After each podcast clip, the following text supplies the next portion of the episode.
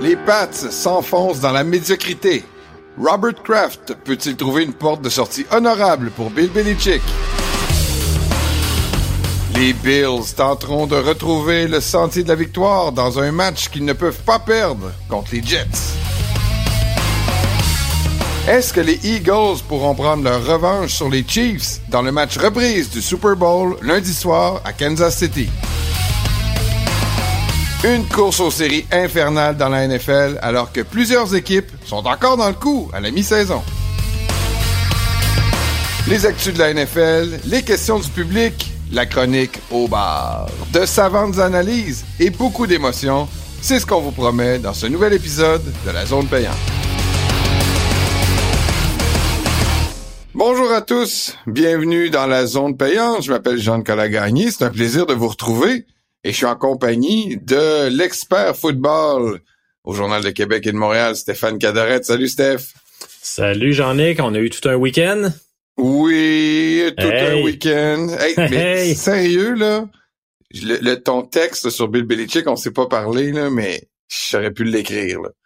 Pour vrai? J'en reviens pas du move de fin. Tu sais, puis je suis pas un expert football, c'est toi l'expert. Moi, je suis comme un amateur, puis je me disais, quand j'ai vu Mac Jones sur le banc, tout dépité. D'abord, j'ai eu de l'empathie. Là. Je pas, c'est rare que mon cœur euh, chavire pour les Patriots, là, encore moins pour leur corps arrière. Mais quand j'ai vu la face de Mac Jones sur le banc, je me disais, j'espère qu'il va avoir une chance de se reprendre. Sérieux là. Après son pic, je me disais, il mérite comme c'est un match. Mais tu trouves qu'il méritait après. Moi, c'est l'interception peut-être la plus horrible que j'ai vue de ma vie. Sans doute. Mais ce que je veux dire, c'est qu'un compétiteur, c'est 10-6, il a encore la chance de retourner sur le terrain et d'aller gagner la game. Si c'était, mettons, 28-3, là, je l'aurais pas retourné. Tu sais, j'aurais dit, c'est assez, va t'asseoir. Mais là, c'est comme tu lui donnes le ballon tu lui dis, redeem yourself. Tu sais, t'as une chance, là, pogne-les puis fais-les. C'est là, c'est un defined moment. C'est un moment qui peut te définir pour la vie. Prends le ballon, traverse le terrain, puis prouve-le que t'es le carrière. Tu sais, il y a pas... Euh, là, écoute, ce qu'ils ont fait, là, c'est c'est irréparable, à mon avis. Je veux dire, le gars, Mac Jones, ouais, mais il peut pas s'en remettre avec les Pats. Ouais, ça t'as raison, avec les Pats. Ça se peut qu'ailleurs, un changement d'heure, on le sait jamais. Mais Mac Jones, il avait déjà fait allusion à... Euh, peut-être des troubles de santé mentale en ce moment. Il a l'air à dire qu'il est pas tout là, euh, qu'il y a des choses en ce moment plus grosses que le football. Je sais pas, ça vient certainement pas juste de ce match-là. Je pense que ça date de, quelques semaines déjà. C'est une saison très difficile pour lui, là, on en convient. Euh, mais écoute, mais six mois. Ce moment-là, il y en a eu, il y en a eu d'autres des moments où il y avait la chance, la shot de montrer que c'est un vrai carrière de franchise. Mais c'est pas la première qu'il y a eu. Mais six mois dans mon salon, là, je filais pour le gars, là. Imagine ses coéquipiers. Tu sais, je peux pas, tu sais, c'est encore leur corps arrière, là. oui, mais ah, ça dépend. Ça dépend. À quel point il y a des amis. On le sait pas, ça. Mais, là, ce qu'on a vu de ce match-là, par exemple, c'est que peu importe, on se dit toujours, ouais, comment ça que Belichick, il change pas pour Bailey Zappi? Bailey Zappi, il a fait à peu près pire avec son interception.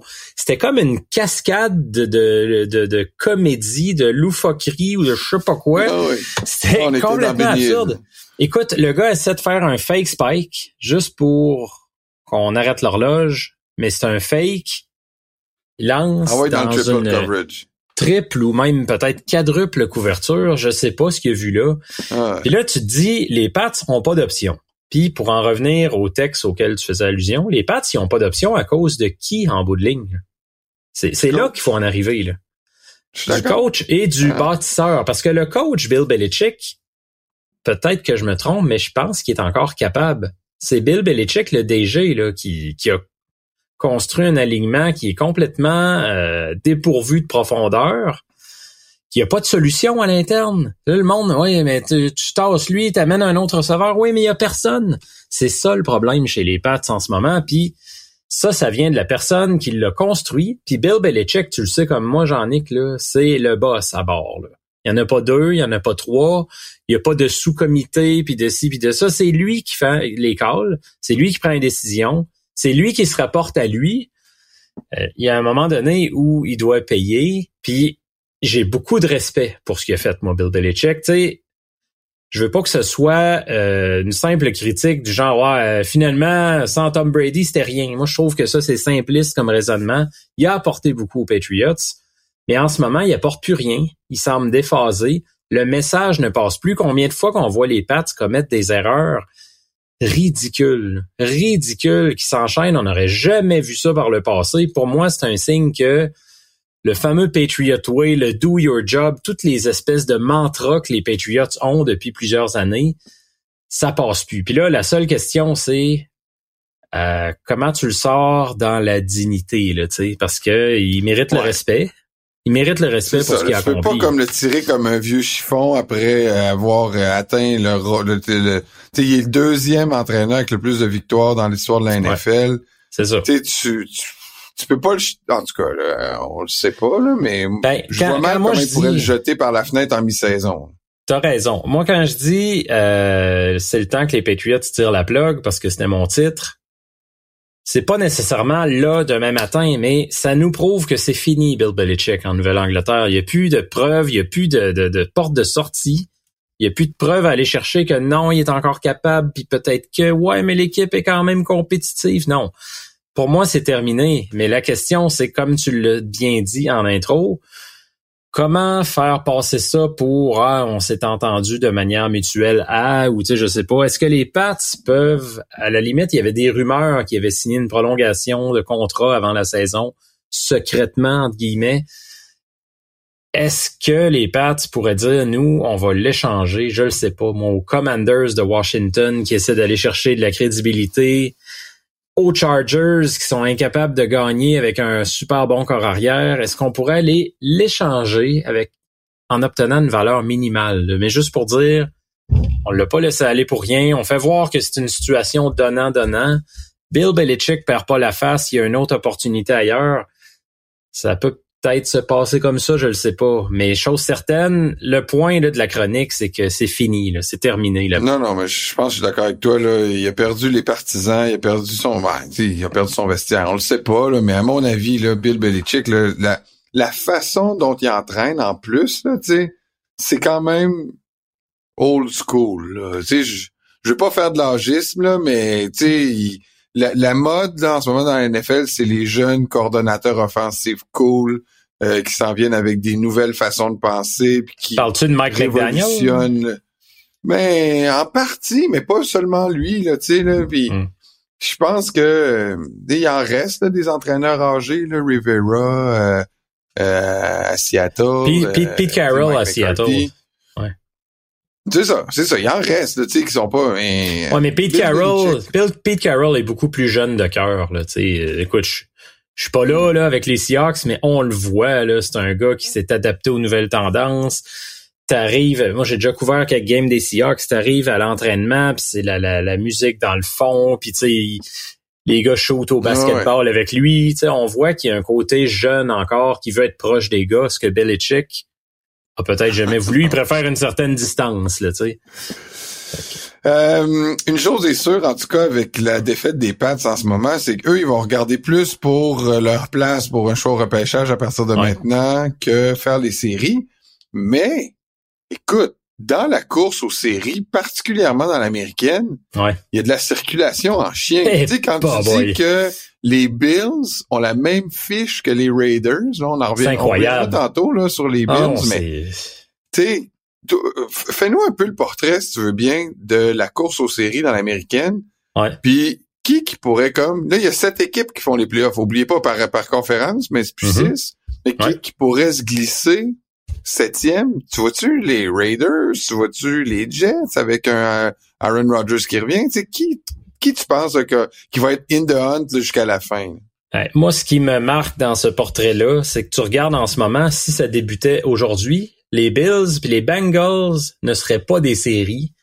Les Chargers non plus. Tu sais, tu regardais ça avant la saison, là, Bills Bengals, c'était un automatique. C'est personne se disait ouais, j'ai l'impression que c'est des clubs borderline. Non. Tu sais, euh, c'était euh, on les rentre là, on se pose pas de questions. Ils sont pas Les là Chargers, d'égalité. Ils ont quand même une bonne fiche, mais c'est le bris d'égalité qui les exclut. Ben là, le problème, là, tu parles de bris d'égalité. Pour donner une idée aux gens, les Bills sont 1 et 2 dans leur division, 2 et 5 dans la conférence. Ça, ça fait mal en maudit. Les Bengals, 0 et 2 dans la division, 1 et 4 dans la conférence. Ouais. Tu- Là, t'es rendu avec deux prises. Mais ça, ça, Ça, c'est deux équipes à 5-5, non? Je me trompe-tu? Les Bengals sont 5-4, je pense, puis les Bills 5 et 5 après la défaite de, de lundi contre les Broncos. Euh, ça se remonte. Moi, je pense qu'on va voir là, au moins un de ces deux clubs-là en série. Euh, mais tu disais qui qui a une chance de se faufiler en 7? Ça va probablement être dans ces deux-là. -là, C'est ça qui est le pire.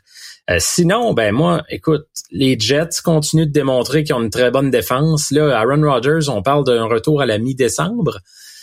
Il va falloir gagner quelques games à un moment donné. C'est bien beau, Aaron Rodgers qui revient. Je veux bien. Ce serait un exploit remarquable, mais peut-être qu'il va revenir pour rien aussi. Il va falloir commencer à marquer des points du côté des Jets. Puis dans cette course aux séries-là, euh, des, petits trucs que je remarque aussi dans la conférence américaine, trois clubs de la division nord de l'AFC qui sont en série avec les Bengals qui cognent à la porte, mais t'as les, les Ravens, euh, les Browns et les Steelers. Puis les Steelers, ça c'est drôle quand Hey, même. les Steelers qui sont 6-3, c'est incroyable. hein. Incroyable, Avec tu dis? Qui ont. Ah non, mais tu Hey. quand tu dis ils ont la même fiche que les Dolphins, Non, mais c'est pas dans la même ligue, on dirait. Puis les, euh, Steelers, pour le démontrer, sont moins 26 en termes de différentiel de points. Euh, puis écoute, tous les matchs cette saison, tous leurs neuf matchs sans exception, ils ont donné plus de verges qu'ils en ont produit. Donc, à tous les matchs, ils se font battre par l'adversaire en termes de production, souvent en termes de points. Puis cette équipe-là est 6-3 moi, ça me, ça me jette à terre. Tu sais, j'ai de la misère à croire que cette formule-là peut résister jusqu'à la fin. Euh, là, les Steelers semblent trouver un certain jeu au sol depuis deux semaines. Ça, c'est encourageant Ouais. pour eux. Mais, euh, écoute, tu peux pas vivre éternellement sur des interceptions en fin de match, un sac euh, strip fumble sur un quatrième essai désespéré. Tu sais, c'est souvent des situations comme ça qui ont sauvé les Steelers au dernier moment cette année. OK, puis là, je vais te mettre sur le spot. Est-ce que les Broncos peuvent faire une run pour les playoffs? À 17, mettons, ils font de ces playoffs. Ah, à 17, je pense que oui. Puis de la façon que leur défense joue, moi, j'exclus rien. J'exclus absolument rien. Puis je sais qu'il y a des clubs en vogue en ce moment. Tu sais, on peut parler des Texans de Houston qui sont 5 et 4. Ça, c'est inattendu. C'est la plus belle surprise dans la NFL, peut-être. Euh, mais il Un reste du football à jouer. ça. Là. Il reste Ouais, du football à jouer avec un corps recru, avec une équipe extrêmement jeune. C'est pas juste CJ Stroud qui est jeune. Il faut faire attention. Là. À un moment donné, je pense qu'il y a quand même des équipes qu'on a nommées là-dedans qui sont pleines de bons vétérans, des joueurs d'expérience dans des situations très corsées. Puis en bout de ligne, ça peut les avantager là, au, au fin fond de la course. OK, on va revenir tantôt avec les matchs de la semaine pour parler plus en détail un peu justement des équipes qui sont en course. Ben on veut faire un petit point quand même, Steph, sur le football canadien. Au Canada. On est- On est un podcast qui principalement se concentre sur la NFL, mais il s'est passé quand même des choses incroyables en fin de semaine. Ben oui. On peut commencer rapidement par le match Roger-Carabin. moi, je suis un, un alma mater de Laval. Les deux, on vient de de, de, de, de l'Université Laval. Fait qu'on a vu notre équipe se faire battre par les Carabins. Ils ont fait beaucoup meilleure figure que à quoi on s'attendait, en tout cas dans mon cas. Là. Euh, Peut-être pas à l'attaque, mais au moins en défense. Ils ont Ouais, ah oui. limité les, ils ont limité les dégâts. Écoute, ils ont donné trois points à l'attaque. Ils ont perdu 12, euh, 12 Six. 6 Ouais. Mais ils ont donné seulement que trois points à l'attaque. Alors, c'est quand même bien. Et on en a marqué six à Laval en, en avant. Si c'était juste les attaques, on aurait gagné. Mais bon, malheureusement, il y a d'autres facettes Ouais. du Euh, jeu. Ben, Alors- heureusement, moi je dirais, là, parce qu'à un moment donné, Oui, oui, oui. il faut, faut que la défense joue non, aussi. non. Là. Non, non, exactement. Donc, est-ce que... Et il y, a- il y a ce match-là, tu pourras passer un commentaire euh, quand je vais te passer la parole, mais il y a surtout les Als, les Alouettes qui s'en vont à la Coupe Grey contre toute attente. Toronto qui avait dominé la saison Ouais. Et euh, ils ont eu l'air d'une équipe qui avait pris le game à la légère, mais terrible. Et ils seront en finale de la Coupe Grey en fin de semaine contre les Blue Bombers. Ben, Tes prédictions, puis qu'est-ce que tu as pensé de ces deux matchs-là? Euh, ben, les, les Carabins, là, premièrement, c'est comme tu le disais, là, tout un effort défensif. Euh, honnêtement, c'est, c'est pas la, meilleure défensive au pays pour rien. Là. Statistiquement, c'est une équipe qui a même pas donné 100 points cette année en saison régulière. Euh, c'est ce qu'on a vu en saison, c'est reproduit contre Laval. Puis euh, moi, je trouve que c'est, on va tasser tout ce qui est partisanerie allemand mater, whatever. Là. Ça, ça change rien à la chose. Ce qui est le fun dans cette rivalité-là en ce moment, c'est que chacun tire son bout de la couverte. Il y a une année que c'est Laval qui gagne. Tu sais, l'an passé, euh, Laval a tout gagné. Euh, on visait le doublé. Finalement, c'est Montréal cette année. Je trouve que ça égale les chances côté recrutement. Euh, c'est ce qu'on veut voir. Tu sais, rappelle-toi, il y a pas si longtemps que ça, que là, Laval dominait outrageusement. il y, équipe. il y avait, c'était un exploit là, là, ça fait ans. Ça fait dix ans que les Carabins et les, les, les s'affrontent pour la Coupe Dunsmore. Ça aussi, à un moment donné, il va falloir que ça se casse. Exactement. Excellent point. Là. À un moment donné, il va falloir que Sherbrooke ou Concordia ou euh, McGill fassent de quoi. Mais je pense pas qu'on est proche d'en arriver là. Tu sais, c'est une domination complète. C'est déjà mieux deux clubs qu'un comme avant. Donc, euh, c'est ça. Les forces se partagent. Mais bonne chance, par exemple. Ça va être tough euh, samedi, là, le, le, le, le UTEC Bowl contre Western. Tu sais, on pourrait dire en quelque sorte que c'est la Coupe Vanier avant la Coupe Vanier, là, pour ceux qui tripent sur le, football universitaire canadien, parce que Western est numéro un au pays, Montréal est numéro deux. Euh, ça, ça promet. Là. Honnêtement, j'ai hâte de voir comment la défense de Montréal va réagir contre un adversaire de ce calibre-là. Bon, parle-nous de la Coupe Grey Cup. Là, on est dans un pays bilingue, on va parler bilingue. La semaine de la Coupe Grey Cup Week, donc, qui est commencée. Euh, comment tu vois Est-ce que juste d'aller à la Coupe Grey Cup là, pour euh, les Alouettes, est-ce que dans le fond c'est quasiment suffisant? C'est un exploit en tant que tel. Il devrait être content de ça ou il s'en va Ouais, mais là, une ben équipe qui est là depuis trois ans. Là. Tu peux pas aller là en touriste. Là. Winnipeg, je sais, c'est leur quatrième année de suite. Euh, ils ont gagné quoi? Deux des trois dernières. Mais c'est ça le danger pour les Alouettes, c'est d'arriver là, d'être impressionné, puis de oh wow, on est rendu, c'est donc ben hot, on a surpris tout le monde parce que l'exploit est déjà réalisé. Mais tu veux pas t'arrêter là, là, quand même. Une fois que tu es rendu, je peux pas croire. Mais euh, c'est quand même, faut le souligner, le chapeau, les alouettes, parce que t'arrivais, le rappelle-toi, en mars l'année passée, on savait pas trop, ça va être qui le propriétaire. Euh, comment cette équipe-là va être dirigée. Ah l'équipe, l'équipe avait les mains liées là. sur le marché des joueurs autonomes. Il y avait les mains liées, il pouvait rien, faire, faire, il pouvait pas dépenser une scène c'est quelque chose quand même, t'arrives, puis finalement, tu as un nouveau proprio, un nouveau président, un nouveau DG, un nouveau coach, un nouveau corps arrière. Puis tu réalises ça, ben chapeau, honnêtement, là, c'est que tout ce beau monde-là, ça m'a fait penser un peu à l'histoire des Golden Knights de Vegas, la première saison, l'année d'expansion. Moi, je me rappelle, j'étais allé là, puis les gars disaient, on est les misfits. Personne voulait de nous. On a été des gars ramassés à dernière minute dans un repêchage d'expansion des équipes qui nous ont pas protégés. Il y avait un petit côté de ça des Alouettes cette année, c'est-à-dire qu'on ramasse des gars à dernière minute, on fait une équipe comme on peut avec les moyens qu'on a au dernier moment quand tous les autres alignements sont bien construits. Puis tu arrives à te bâtir une équipe euh, qui a de la volonté, qui s'en va à Coupe Grey, encore comme les Carabins, chapeau à défense. C'est surtout cette unité-là qui a traîné l'équipe cette année. Puis particulièrement Marc-Antoine de quoi? Euh, écoute, le maraudeur, on l'a vu, un pick six encore une fois en début de match. Puis euh, de quoi, faut pas oublier une chose, tout un athlète. Il avait même obtenu un essai, rappelle-toi, dans la NFL avec les Packers de Green Bay. Euh, il avait été invité à leur camp d'entraînement, il avait été retranché. mais quand même, ça démontre la qualité de joueur de football qu'un gars comme lui peut être. Fait que chapeau pour tout ça aux Alouettes. Chapeau et puis bonne chance pour euh, la fin de semaine. Et comme Chris Berman a dit dans son 3 minutes... Euh, yes! c'était bon ça. Toute la distance! Faites-le toute la distance. Chris Berman, tu sais, il a, tellement dit cette phrase-là, hein. He could go all the way. J'ai trouvé que c'est une belle attention. all the way. Oui, oui, tout à fait. il nous parle de, de quoi en faisant ça? Ouais. Joe Burrow qui a eu euh, l'idée aussi ou la, la, la, délicatesse de porter le chandail de son père, qui a aussi joué pour les Alouettes au poste de corps arrière dans les années 70-80. Ah, il était pas euh, corps arrière, euh, Jim. Jim ah, Burrow, non? il joue... non, il me semble qu'il jouait en défense. Euh, Je me rappelle ben, plus, mais, mais peu importe, là, écoute, il a joué pour les Alouettes. Belle, ah oui, c'est une belle pensée. OK, ben bonne chance aux Alouettes.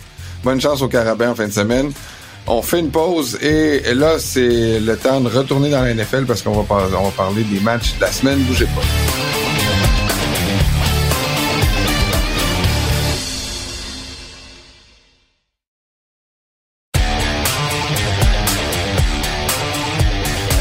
On est de retour au podcast La Zone Payante. Rappelez, je vous rappelle d'ailleurs que vous pouvez nous voir en vidéo.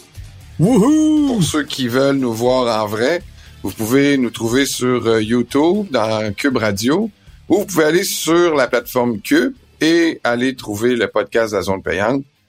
Euh, donc, nous sommes disponibles maintenant en audiovisuel. Mais bon, vous pouvez très bien consommer en audio aussi. Ben oui, si vous préférez faire la vaisselle ou courir en nous écoutant, ça nous va. On est là pareil. Là.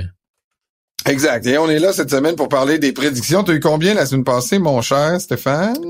Ah, j'ai eu un petit 8, il me semble. Un... Mmh, je pense que tu fais de l'embellishment, là.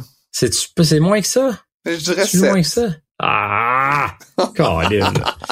ah non, c'est pas bon ça. On s'est on efface pour on recommence. Ouais, j'ai eu 9, moi, quand même. Euh, c'est pas... Mais là, euh, on, a, on a un ami, hein, on reviendra aux questions des auditeurs, mais notre ami Thomas de Bordeaux, comme tu aimes le dire, euh, il, suit, il suit bien le décompte. Là. On va être à jour avec lui. OK, jeudi, premier match de la semaine, tout un match, les Ravens contre les Bengals. Les Ravens qui se remettent d'une euh, remontée incroyable. Les Ravens, euh, je sais pas pourquoi ils sont pas capables de garder des avances comme ça. Une équipe aussi bien coachée, à chaque fois, ça m'étonne. Ils hmm. ont encore perdu contre les Browns en fin de semaine, une avance de deux touchés. Qu'est-ce qu'on fait en fin de semaine, euh, quand, jeudi, contre les Bengals à domicile? Ah, écoute, premièrement, c'est vrai ce que tu dis, c'est une excellente observation. Les Bengals, c'est pas la première fois. L'année passée, c'était un problème récurrent. Euh, les Ravens. Se faire remonter comme ça, ouais, les Ravens. Euh, là, euh, écoute, très, très dur à prédire, mais j'ai l'impression que le club le plus désespéré va l'emporter. Puis là, les Bengals sont sérieusement désespérés. Tu peux plus perdre beaucoup de matchs. T'as plus de marge d'erreur. Euh, ça a été très serré, les deux adversaires en début d'année. Les Ravens l'avaient emporté, mais Joe Burrow, rappelle-toi, à ce moment-là, il était très hypothéqué là, par sa blessure. C'était pas le même corps arrière du tout. Euh, Puis ça avait été très serré malgré tout. Fait que je pense que ça va être le petit step là, pour passer par-dessus. Burrow en parfaite santé, le fait que les Bengals luttent là, vraiment, euh, c'est pas exagéré de le dire, pour leur survie. Euh, J'y vais avec eux dans ce duel-là. Bon, mais je pensais qu'on allait commencer en s'ostinant, mais non, moi aussi, je prends les, les Bengals. Euh, j'ai eu plusieurs inquiétudes avec les Ravens qui ont des blessés aussi beaucoup. Puis Lamar euh, perd un peu de son identité. Euh, je trouve que euh, il hésite, il est plus hésitant, il va moins au sol. Je sais pas. J'essaie de, de, le comprendre. Je trouve qu'il perd un peu de son identité. Peut-être qu'il essaie de jouer plus pocket passer. Bref, je pense que les Bengals vont l'emporter jeudi. Tu parlais de blessure, juste évoquer la blessure du demi de coin Marlon Humphrey. C'est très important du côté des Ravens, là, surtout quand tu joues contre un club qui a autant de bons receveurs. Euh, ça, ça peut faire très mal jeudi. Les Cowboys qui viennent de clencher les Giants s'en vont euh, voir Bryce Young en Caroline. Est-ce que euh, le 10.5 le, le, spread, je présume qu'on va prendre tous les deux les Cowboys, mais est-ce qu'ils vont remplir le spread? Ah oui, les deux. On prend les Cowboys, les deux, puis le spread, les deux, là, pas de niaisage. Euh, Dak Prescott est en feu. Là, ça fait euh, quand même là, quatre semaines en ligne euh, qui a un rating d'au-dessus de 100. Euh, il joue très, très bien en ce moment. Euh, Puis, tu sais, écoute, ça risque de ressembler à la semaine passée. Peut-être moins pire, là, parce que les Panthers ont quand même plus de fierté que ce que les Giants montrent en ce moment. mais je vois pas comment ils vont être menacés dans cette rencontre-là. À Cleveland, euh, on va voir un bon duel de division. Là. Les Ravens affrontent les Bengals et les Browns affrontent Pittsburgh. Donc, euh, ça va bouger dans cette division-là. Les Browns sont favoris par quatre. Deux équipes à 6-3. Ouais, c'est tout le temps bon ces matchs-là. Et FC North, là, c'est une division que j'adore. Tu sais, euh, c'est peut-être pas le spectacle les plus sexy, les plus explosifs, mais en termes de football de qualité, tu sais, c'est rare que ces équipes-là jouent tout croche, commettent plein d'erreurs.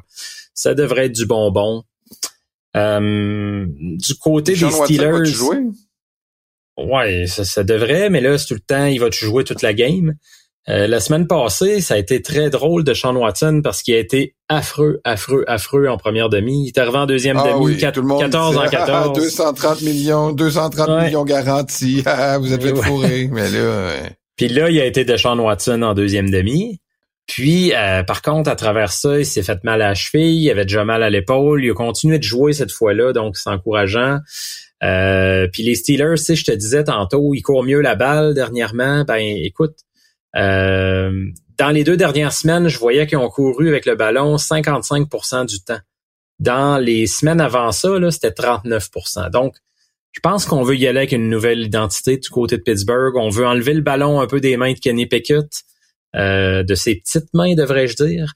Merci. Euh, puis écoute, ça, ça, ça, porte fruit, mais c'est dur de courir contre les Browns, c'est dur de passer contre les Browns, c'est dur de tout faire contre les Browns. Euh, je vais y aller avec eux. J'y vais avec les Browns. Une victoire encore signée par la défense. Moi, moi aussi, les Browns à domicile. Avec, mais avec Deshaun Watson, euh, il commence à montrer quand même qu'ils sont supérieurs quand, sont, quand il est là. Donc, s'il joue, je vais y aller avec les Browns. Je vais prendre la clause euh, journal. S'il joue pas, je vais prendre des Steelers. Good, on a ça. Euh, les Lions, reçoivent les Bears. Les Lions sont favoris par 9.5. Mais là, le seul mystère... pourrait jouer, faire des surprises. On sait jamais, mais le, mystère pour moi, c'est est-ce que Justin Fields revient au jeu? Moi, je pensais qu'il revenait la semaine passée, il y avait des chances. Euh, il s'est échauffé, tout, puis bah, pas tout à fait. Euh, là, on voit que les Bears, à un moment donné, je pense qu'il faut qu'il ramène. Tyson Bajent, on l'a dit, c'était une belle histoire, c'était sympathique, mais là, OK, ça suffit. Euh, puis les Lions, ben, euh, se sont remis sur le droit chemin. Ça avait été dur, la défaite contre les Ravens, mais là, on recommençait à vraiment bien jouer. Très, très fort au sol euh, la semaine passée. J'ai l'impression qu'ils vont piler d'en face des Bears avec David Montgomery puis Jameer Gibbs. victoire Lyon. Ouais, victoire des Lions, moi aussi. J'y vais aussi avec... Euh, eh, je vais te laisser parler parce que la game qu'on la, la, la, game suivante, c'est comme deux équipes qui se cherchent. Là. Les Packers qui reçoivent les Chargers. Ça, tu dans le temps normal, euh, ça serait une bonne game, mais là, j'ai l'impression que ça risque de finir comme 15 à 9. Euh... les Chargers sont favoris par 3.5. Jordan Love, la semaine passée, j'ai trouvé qu'il a été à l'image de sa saison. sais, il a connu un très, très bon début de match. Là, tu te dis, ah, il y a un déclic qui s'est fait. Là. sais, il a rejoint ses receveurs, des passes vraiment exceptionnelles dans zone début. Euh, puis là, en deuxième demi, ça s'est non seulement éteint, mais ça s'est terminé par deux revirements en fin de match. C'est un peu ça, Jordan Love, cette année. C'est de l'inconstance, des très, très bons moments, mais des moments beaucoup plus difficiles. Euh, les Chargers, ben écoute, ça, d'une semaine à l'autre, c'est une foutue boîte à surprise. Là. Tu sais jamais à quoi t'attendre. Mais euh, on l'a vu la semaine passée contre Détroit. Ils ont tenu. Ils peuvent faire des points. Quand Justin Herbert est sur son X, qui est extrêmement dangereux. Euh, écoute, c'est pas une équipe qui s'en va, euh, qui est partie pour la gloire, les Chargers, mais je pense qu'ils ont assez là, pour battre les Packers. Je vais les favoriser. Moi aussi, je vais prendre les Chargers, tu m'as convaincu. J'ai l'impression que Jordan Love, il peut pas encore, on peut pas y donner, on peut pas y faire confiance, puis il y a pas d'autres unités dans les Packers qui peuvent t'inspirer assez confiance pour choisir les Packers. Donc, je vais avec les Chargers. Bon retour. Bon, tu, considères-tu qu'en Arizona, euh, ils sont contents de retrouver leur carrière? J'ai trouvé qu'il a quand même bien joué mais ils s'en vont à Houston affronter un Red Hot carrière qui est entré dans la discussion du joueur par excellence de la ligue même, au-delà de la recrue de l'année, euh, CJ Stroud. Fait que là, démêle-nous ça. Qui tu penses qui aura l'avantage dans ce match-là euh, entre Houston et Arizona? Cinq points d'écart prévus selon Vegas en faveur des Houston Texans. Ça te montre le 5 points d'écart que les preneurs au livre respectent le fait que Kyler Murray est revenu. Tu sais, tu disais il a bien joué la semaine passée, oui. Euh, puis il a montré surtout, euh, je me rappelle d'un jeu, là, c'était un troisième essai et long. Il est parti, spiné sur lui-même, feinté une coupe de gars, puis il est parti à pleine vitesse. Ce qu'il a démontré, c'est qu'il a encore sa mobilité. Ça, ben, c'est rassurant parce que euh, un torn ACL, le, le, fameux euh, ligament croisé antérieur, tu sais jamais comment un joueur très athlétique revient de ça après quelques mois. Fait que ça, ben chapeau, tant mieux pour lui. Euh, il reste que les Cards, ils ont quand même plein de trous. Là. Tu sais, Kyler Murray les améliore, certes, mais euh, il y a quand même des croûtes à manger là. Euh, moi, j'y vais avec les Texans. CJ Stroud est trop hot. Puis pas juste CJ Stroud, le pass rush. Euh, vraiment, là, on met énormément de pression. La semaine passée, Joe Burrow, ça a été très difficile à ce niveau-là. C'est un peu là aussi que le match s'est gagné. Euh, Sheldon Rankins de l'intérieur qui arrêtait pas de venir euh, harceler Joe Burrow. Will Anderson aussi. Will Anderson, les sacs sont pas nécessairement beaucoup au rendez-vous depuis le début de l'année, là, mais ça va venir. Là. Il est souvent en face des corps arrière, donc c'est une question de temps. Euh, exemple. Et Any Given Sunday, moi je pense que euh, faut qu'il en perde une des Texans. Là. Je pense qu'ils sont sur une ballonne. Moi, je je prends une chance, là, mais c'est ben. parce que Arizona est, est, est très est, est faible, parce qu'une équipe plus proche des Texans, j'aurais pris sans hésitation. Là, j'hésite un peu. Je vais quand même prendre les Cards parce que j'ai l'impression que euh, c'est un match piège un peu pour les Texans. Retour à domicile. Ils n'arrêtent pas de fêter dans le vestiaire. Ils vont se prendre pour un autre. Ils vont perdre ce game-là. Ben, il avait perdu euh, d'ailleurs contre les Panthers qui étaient très, très, très faibles. Puis, tu sais, ce genre de match-là, il y a toujours une pleure de banane là, quelque part que tu peux piler dessus. Les Jags euh, sont favoris par 6.5 contre Tennessee. Will Levis, qui a, qui a pas qui, qui, s'est pas démarqué, pas fait d'erreur. Mais... Bon, mais ça a ben, pas été vrai, un bon match. Il a fait des erreurs en fin de match. Non, non, non, t'as raison. Oui, non, non, c'est vrai. Puis, l'attaque a pas bougé le ballon. Là. sais, ça a été très difficile contre Tampa. En fait, sa première sortie avait été extraordinaire. Sa deuxième contre Pittsburgh, moi j'avais trouvé ça bien là, parce que même si l'équipe avait perdu, on voyait qu'il se passait des choses. On voyait la qualité de son bras. Euh, là, contre Tampa, ça a été quand même plus difficile, mais euh, écoute, c'est normal. C'est une recrue, un choix de deuxième ronde. Euh, tu t'attends pas que ce soit tout le temps un long fleuve tranquille. Euh, puis les Jaguars, ben là, j'ai l'impression qu'ils vont ressortir fort. Ça a été peut-être un électrochoc là, de se faire donner une sacrée volée contre les Niners. Ça faisait dur. Tu sais, tu veux montrer que tu es un club sérieux, puis tu t'en vas t'effondrer comme ça. Euh, ils ont des, des, choses à prouver. je pense qu'il faut travailler du côté défensif surtout. Euh, peut-être mieux protéger Trevor Lawrence aussi. Il n'y a pas tant de sacs que ça, c'est dépend, mais Lawrence, il décoche très, très vite. Fait que ça améliore un peu les choses, mais ça, ça fausse la donne un peu. Il y a quand même beaucoup de pression sur lui. Euh, donc, il y a des choses à corriger, mais euh, je pense que cette équipe-là a largement le stuff qu'il faut pour battre les Titans cette semaine. Ouais, moi aussi, victoire des Jags. Travis Etienne pour pour mimer nos amis anglophones. Travis Etienne va bien jouer, il va reprendre après un match difficile. Euh, victoire des Jags. OK. Les Dolphins reçoivent les Raiders, qui sont deux victoires en ligne, qui sont 5-5. La bonne humeur semble revenue. Et aussi joue bien. Je vais être à ce match-là en plus. Hein? Et il est pas impossible que je revête mon chandail de Tua. Même ah, ben si j'en ai discuté tout à l'heure avec la famille parce que tu sais, je voudrais pas comme gâcher le plaisir de tout le monde en disant qu'en plus c'est de ma faute parce que je l'ai porté malheur en mettant son chandail. Non. Ils m'ont dit là, 60 000 autres personnes dans le stade là, je pense que t'es pas tout seul qui peut porter malheur? Je pense qu'il faut que tu passes à travers ta peur. C'est le moment de le faire. Là. Faut que tu le fasses. Tu penses? C'est le moment qu'il faut que, que je mette mon chandail? J'en suis C'est un cadeau qui date d'il y a deux ans. Là. Je l'ai pas encore mis. Non, il faut que tu le portes. Puis euh, écoute, euh, c'est là ou jamais. Là. C'est quoi la meilleure occasion? Qu'est-ce que tu vas avoir de mieux que ça? Au Super Bowl dans ton salon? Non, mais j'ai, mettons, j'ai un jersey de Reggie Bush, j'ai un jersey de Ricky Williams, j'ai un jersey de Ryan Tannehill, j'ai un jersey de Chad Pennington, j'ai un jersey de Davon Bess. J'ai deux autres choix. T'as-tu fait exprès, là? Ah, ouais. Ben, écoute, les, les Dolphins sont favoris par 10 points, donc déjà là, ça me rassure sur le fait que je, vois une bonne game. Là. J'ai l'impression qu'on a des bonnes chances de gagner. Fait que je vais prendre les Dolphins. Je vais, essayer, je vais essayer de pas leur porter malheur plus que ça. Je vais prendre les Dolphins en fin de semaine qui sont favoris par 10.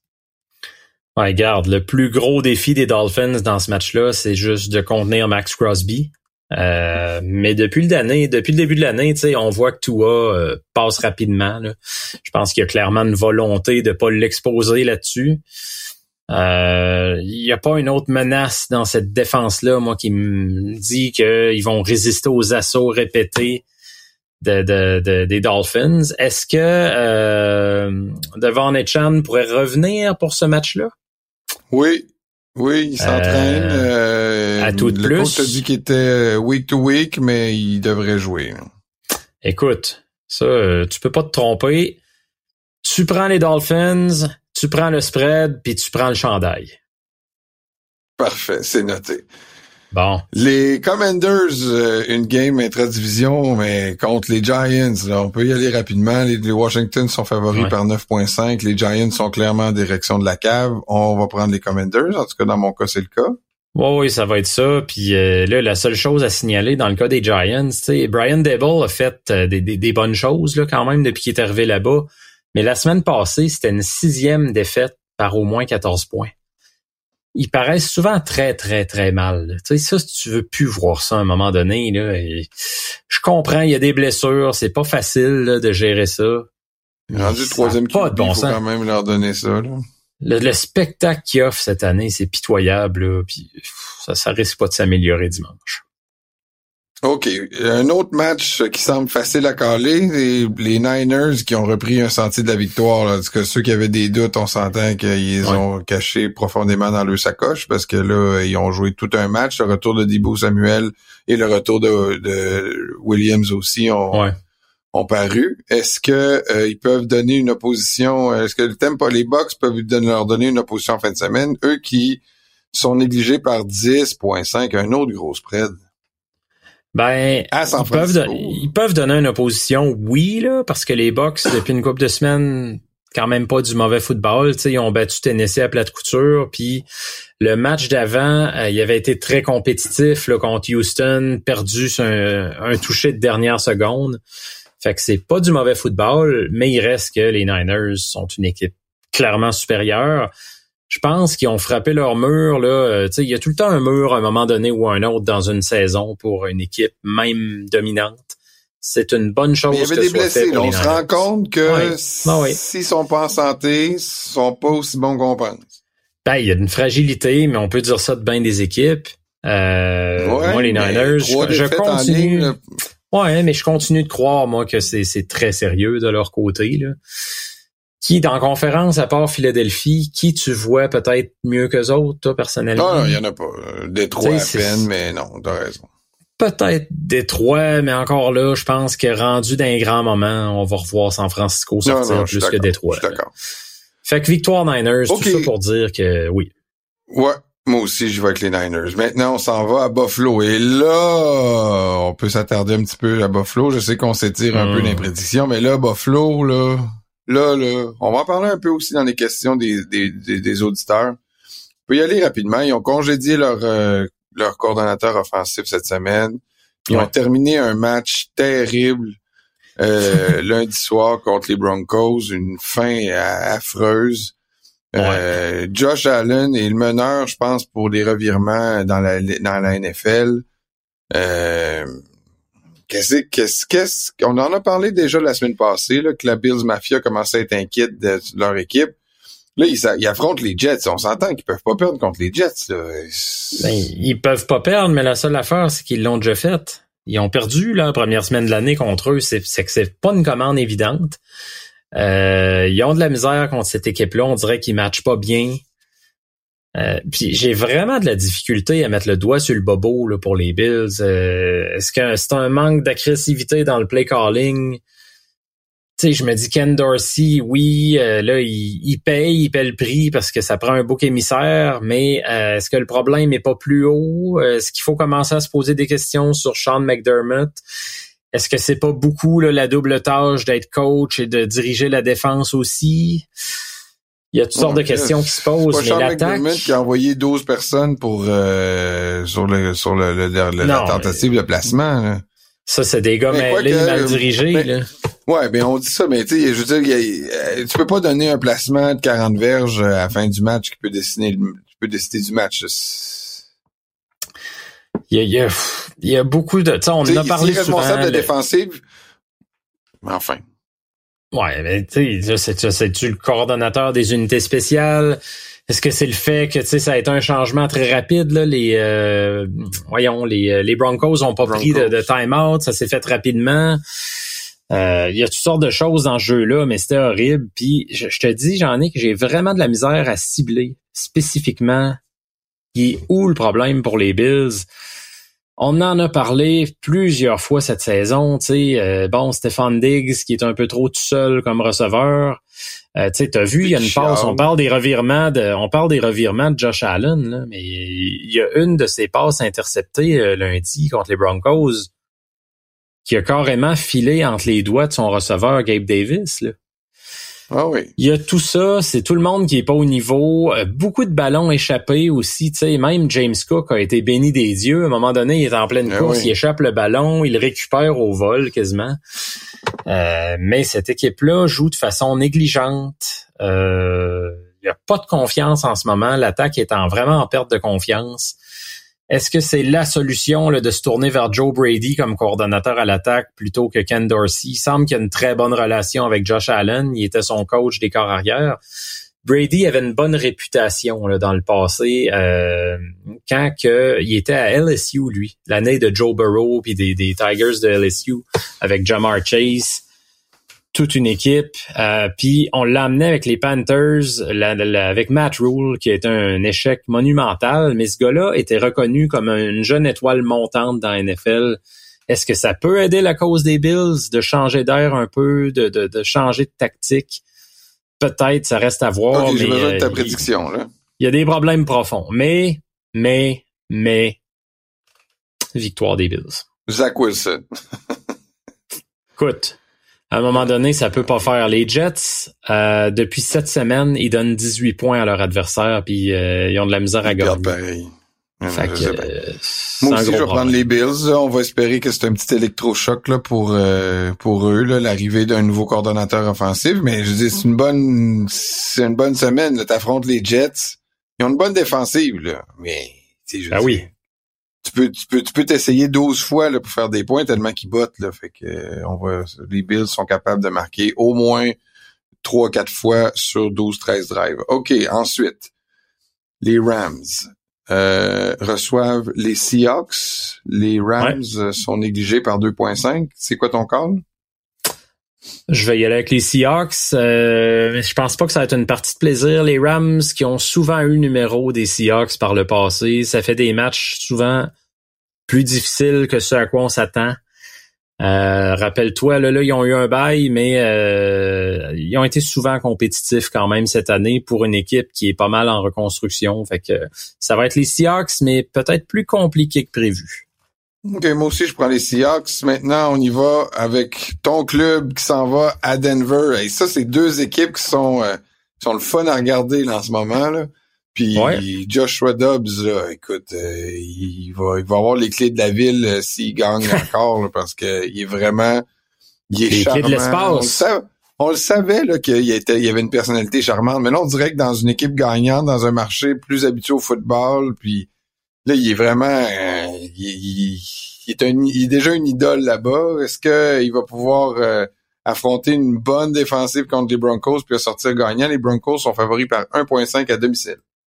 Ça va être un bon défi là, parce que les Broncos donnent vraiment plus beaucoup de points. Tu as vu jouer contre Buffalo. C'est une équipe. Euh, j'ai de la misère à croire que ce club-là a donné 70 points il y a quoi quelques semaines de ça.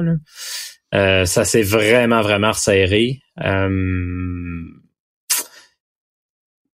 Je, je peux pas en ce moment viser, miser contre les Vikings, Jean-Nic. La semaine passée, t'as voulu te payer ma tête en disant que tu m'avais amené dans un piège, que j'avais fini par prendre les Vikings, mais que tu savais toi que les Saints allaient hein? gagner. Là, si tu prends les Broncos, tu vas les remanger encore. Là, non, moi, je mise plus contre eux autres. Euh, run the table jusqu'à la fin de l'année. Ah, peut-être pas. Peut-être pas. Peut-être pas. Peut-être pas, là. Mais, Mais euh, non, ils vont gagner. Ouais, ils vont moi, j'ai pris les Denver la semaine passée contre les Bills. Ouais, c'est vrai. bravo. Et je vais les reprendre cette semaine, mm-hmm. juste postiner. Puis parce que euh, ils s'améliorent. Tu sais, on est sur une dans une équipe qui s'améliore. Fait que dans ce temps-là, j'aime bien ça, leur faire confiance. Alors que les Vikings, je pense qu'ils ont joué un petit peu au-dessus de leur tête avec l'émotion de Dubs la semaine passée surtout. Euh, les Broncos vont être plus méthodiques. Là, c'est rare que je dis ça hein, les Broncos et ils vont gagner. Je sens que c'est de la pure provocation. Tu penses que c'est personnel? je, commence à le sentir comme ça. je vais sortir un livre. un livre. Ouais, ouais, ouais. Toutes les attaques que j'ai vécues. Comment t'as souffert avec moi. OK. Ah, c'est terrible. Bon, mon petit, mon petit auteur, là, on a un gros match lundi, là. oui. Je vais, être à Miami. je vais être à Miami en train de regarder un match entre les Panthers de la Floride et les Oilers d'Edmonton. Mais du coin de l'œil, je vais regarder ce match-là des Eagles contre les Chiefs. Qu'est-ce T'en fais, toi, des affaires dans ta vie puis des voyages, là. Je, je, je suis ébahi. monsieur, j'ai des, j'ai des, des aéroplans pour faire le tour du monde 12 fois, là. Ça devrait pas m'écœurer, ces voyages. Mais le seul problème, c'est que j'ai les aéroplans, j'ai pas le temps de le faire, le maudit tour du monde. Oh. Mais oh. t'es, chanceux, t'es encore, chanceux. Encore de la victimisation, là. Franchement, ah. bien, bien vite, tu vas t'appeler le punk de football, là, puis tu vas, tu vas sortir avec Catherine Dorion dans les bars de Québec. pas de commentaire. Mais euh, non, mais t'es pour vrai, tu vas aux Panthers, tu vas aux Dolphins. Là, c'est tout un voyage, ça quand même. C'est. Euh, oui, je vais voir les Dolphins. Écoute ça, je vais voir les Dolphins dimanche. Je vais voir les Panthers contre les Oilers lundi. Et mardi, je vais voir Doja Cat. OK. Ah, Puis tu reviens quand dans tout, ça, euh, dans tout ça? je reviens. Ça veut dire, qu'il faut que je me trouve un ami pour animer le podcast, là, c'est ça? Oui, monsieur, parce que je pourrais pas animer le podcast la semaine prochaine. En plus, tu as bien raison, parce que toi aussi, tu pars en voyage, tu sauras. Euh, oui. Monsieur l'agent de voyage. alors, on n'a pas réussi. Alors, la semaine prochaine, il est fort probable qu'il y ait un nouveau co-animateur avec l'expert du Journal de Montréal et de Québec, Stéphane Cadorette. Alors. Je te dirais que là, en ce moment, là, de la façon que tu expliques ça, euh, t'es es sur le, le hot seat. Là. Oui, ça se peut que je revienne puis que mon j'aie perdu mon poste. Ça, c'est pas impossible. Ça, se peut que Robin être, prenne mon poste, en fait. Là. On sait pas. Ça va être réévalué week to week, Jean-Nic. c'est ça, exact. je dors full à l'animation dans deux semaines. OK. Euh, je dirais questionable. Si vous avez des suggestions, là. Ouais, euh, merci. Hey, mais on a, on a une grosse game. Faut, faut revenir là-dessus. Là. Pendant que tu vas te prélasser aux Panthers, moi, je vais analyser à la sueur de mon front les Eagles contre les Chiefs lundi soir prochain. Mais c'est le fun, un Monday Night de même quand même. Pour vrai, là, on blague depuis tantôt, mais il euh, y a des Monday Night des fois qu'on se dit ouais, on était bien dimanche avec tel match, tel match. Là, ça va être du bonbon. La revanche du Super Bowl. Euh, puis moi, l'année passée, ben, au Super Bowl, j'avais misé contre les Chiefs, ce que je fais très rarement. J'avais prédit une victoire des Eagles, je l'ai eu d'un dent. Euh, là, écoute, tu veux entendre la stat. Là. Andy Reid après un bail, 21 victoires, 3 défaites. Euh, Kansas City aussi, depuis que euh, Big Red est rendu le coach des Chiefs, on sait qu'avant il était avec les Eagles, depuis qu'il affronte son ancienne équipe, 4-0 contre les Eagles. Euh, je me dis que le, le, point qui me fait craindre une victoire des Eagles, ben c'est un point en particulier. Moi, c'est Jawan Taylor du côté droit de du côté gauche, c'est-à-dire de la ligne des Chiefs. Euh, ça, c'est inquiétant. Euh, le front défensif des Eagles qui peut le manger tout rond, ce gars-là, là, parce que c'est vraiment le maillon faible de la ligne des Chiefs. mais écoute, La défensive joue beaucoup mieux, on en a parlé, donne pas de points, donne pas de verge par la passe. J'ai l'impression que cette année, encore une fois, ça va faire la différence. Puis de plus en plus, plus qu'on va approcher de la fin de l'année, l'attaque des Chiefs va trouver son rythme un peu. Il y a une chimie qui va se développer entre Mahomes et ses receveurs. Euh, je pense que euh, les Chiefs vont demeurer les Chiefs et battre une autre fois les Eagles. Ouais, les Eagles reviennent d'un bail, ils vont voir réparer leur petit bobo. Jalen Hurts va jouer un bon match comme il a fait pendant le Super Bowl. Ils vont faire ah, plus de verges que les Chiefs.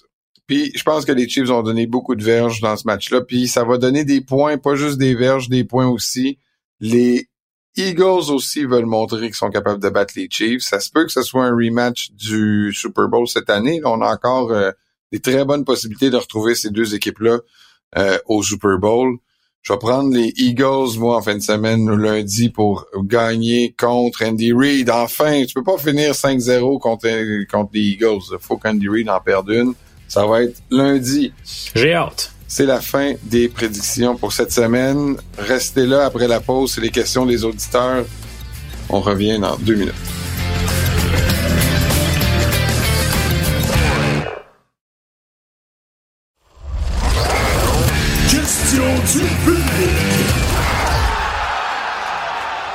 Est de retour à la zone payante. On est en compagnie de Stéphane Calorette et vous êtes en compagnie de moi-même, Jean-Nicolas Gagné, pour euh, une autre séance de questions des auditeurs. Et on va commencer par Thomas de Bordeaux. Ouais, super, Thomas. Comment ça va?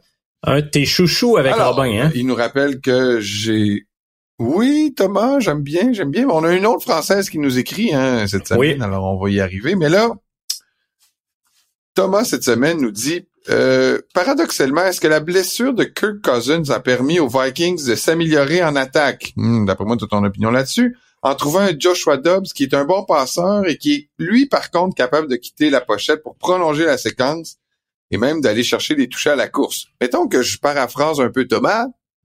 Disons que Kirk est un excellent passeur à mon avis, mais j'avoue que Joshua Dobbs y amène d'autres facettes. Est-ce que est-ce que l'attaque des Vikings est plus un fit pour un corps mobile ou pour un pocket passer? Ben, euh, Cousins dans ma tête jouait tellement du bon football que c'est difficile quand même de dire ah euh, l'attaque est mieux avec Dobbs maintenant. On oublie tout ce qui s'est passé pendant 8-9 semaines puis maintenant c'est pas mal mieux. je pense que ce serait une vision un peu optimiste des choses. Sans parler de grande amélioration, c'est sûr qu'il amène une autre dimension. Là. la course, c'était pas pantoute la tasse de thé de, Cousins. Puis les Vikings ont adapté un peu leur concept offensif à ça. Il y a quand même des, courses euh, des run design qu'on appelle pour le, corps arrière qui, qui, part puis qui peut s'élancer. Donc ça c'est bien, ça amène un facteur imprévisible qu'il y avait peut-être pas avec Cousins, mais il reste que Cousins il avait tellement de grande expérience, une connaissance approfondie du, du système de jeu. Il jouait son meilleur football en carrière, je, veux bien, Dobbs, c'est une belle histoire, c'est le fun. Il peut avoir un effet positif sur le reste de la saison des Vikings, mais si tu me donnais le choix demain matin, je retournerai à Cousins quand même. OK. Euh... bon, je cherchais mon sifflet, excusez-moi. Tu l'as cherché longtemps, il, était loin? Ouais, je sais. C'était pas loin dans mes poches. OK, j'ai deux questions pour vous, les gars. C'est Fabrice qui nous écrit. Quelle est l'équipe de la NFL avec le plus grand nombre de joueurs provenant d'une même université? Je sais pas si tu as fait ta recherche. Et si on faisait des équipes pour chacun des 50 États américains, quelle serait la meilleure? c'est drôle ça, c'est deux bonnes questions. J'avais un feeling personnel pour les deux, je me suis pas planté. C'est ça qui est le fun, ça me rassure. Moi, instinctivement, je me suis dit les Eagles avec Georgia. C'est pas mal le match là où il y a le plus de joueurs qui proviennent d'une même université. Ah oui, Eagles avec Georgia University. Oui, ben, depuis deux ans, depuis deux ans, ils repêchent juste des gars de Georgia, que ce soit Jordan Davis, Jalen Carter, Kylie Ringo, euh, Nolan Smith. Il y en a eu plusieurs de Georgia. Puis effectivement, euh, dans les rosters de la NFL, on voit que les Eagles ont six joueurs de Georgia. C'est un sommet dans la ligue, mais il y a d'autres équipes qui égalent ça. Euh, puis je voulais le mentionner aussi parce que ça, je le savais pas par contre. Mais les Saints ont six gars de Ohio State. Euh, notamment l'excellent receveur euh, Chris Olave. Puis les Lions ont six joueurs d'Alabama. Euh, puis ça, ben, on l'a vu au dernier repêchage, là, entre autres, euh, deux excellents choix, Jameer Gibbs, le porteur de ballon, puis euh, Brian Branch, un excellent maraudeur recru. Puis pour ce qui est de la deuxième question, ben là, ça me semblait évident. C'est le Texas qui produit le plus de joueurs dans la NFL. Euh, si tu faisais une équipe là avec chacun des États, comme notre ami nous demande, ça serait très dur d'aller battre le Texas. J'ai regardé là, parce que j'ai juste dit des fois que c'est une perception puis que je me trompe, mais non. À la semaine 1 cette année dans la NFL, il y avait 187 joueurs originaires du Texas. Euh, ça fait du monde à la messe. Je veux remercier Robert pour sa prochaine question parce que c'est vrai qu'on a pris l'habitude de le faire, mais des fois on l'oublie. Mais là, il aimerait avoir un petit bulletin des Québécois de mi-saison dans la NFL. Euh, il, dit, je vous écris en même temps que je regarde le match des Patriots et contre les Colts et je trouve que Sidney se débrouille bien et qu'il est vraiment maintenant un joueur de la NFL. Est-ce que Saint-Just est en bonne voie aussi d'obtenir un contrat? Puis de nous des nouvelles de Mathieu aussi. Ouais, euh, puis en plus, Robert a pris la peine de nous remercier puis de dire qu'il avait voté pour nous au Canadian Podcast Awards. Oui, on a hâte de savoir si on, est récipiendaire. Il y en a une couple qui nous ont dit ça cette semaine. Hein. Ça fait chaud au cœur, là, vraiment. moi, je tiens à le dire là, parce que euh, c'est, le fun. On a hâte de voir. Euh, mais on va répondre à sa question quand même. Euh, Matthew, ça va bien avec les Falcons? Il a joué tous les snaps offensifs cette saison au poste de, de garde. Il se débrouille très très bien. Il est du côté gauche.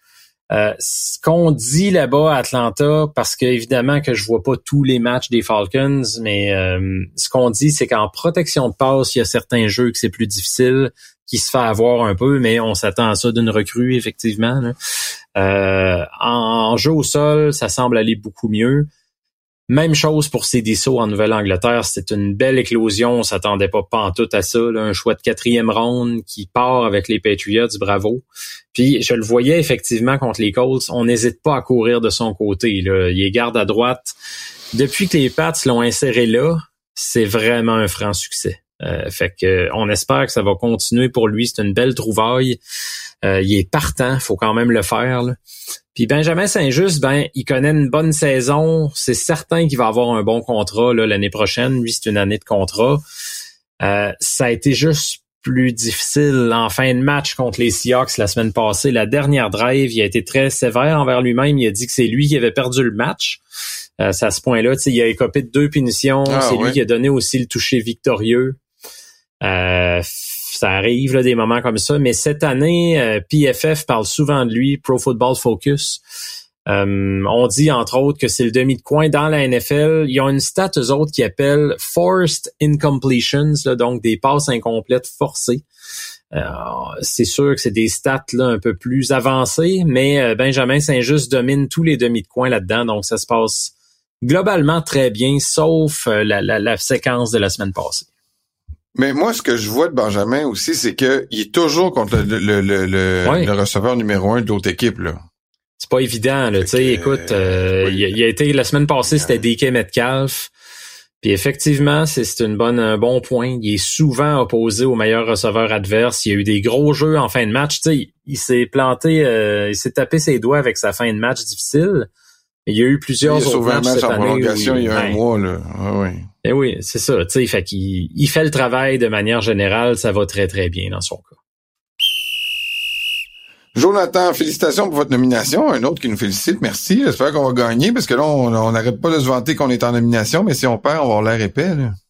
Ah, on dira rien, on dira rien. Non, c'est pas vrai. on va les lutter, parfait.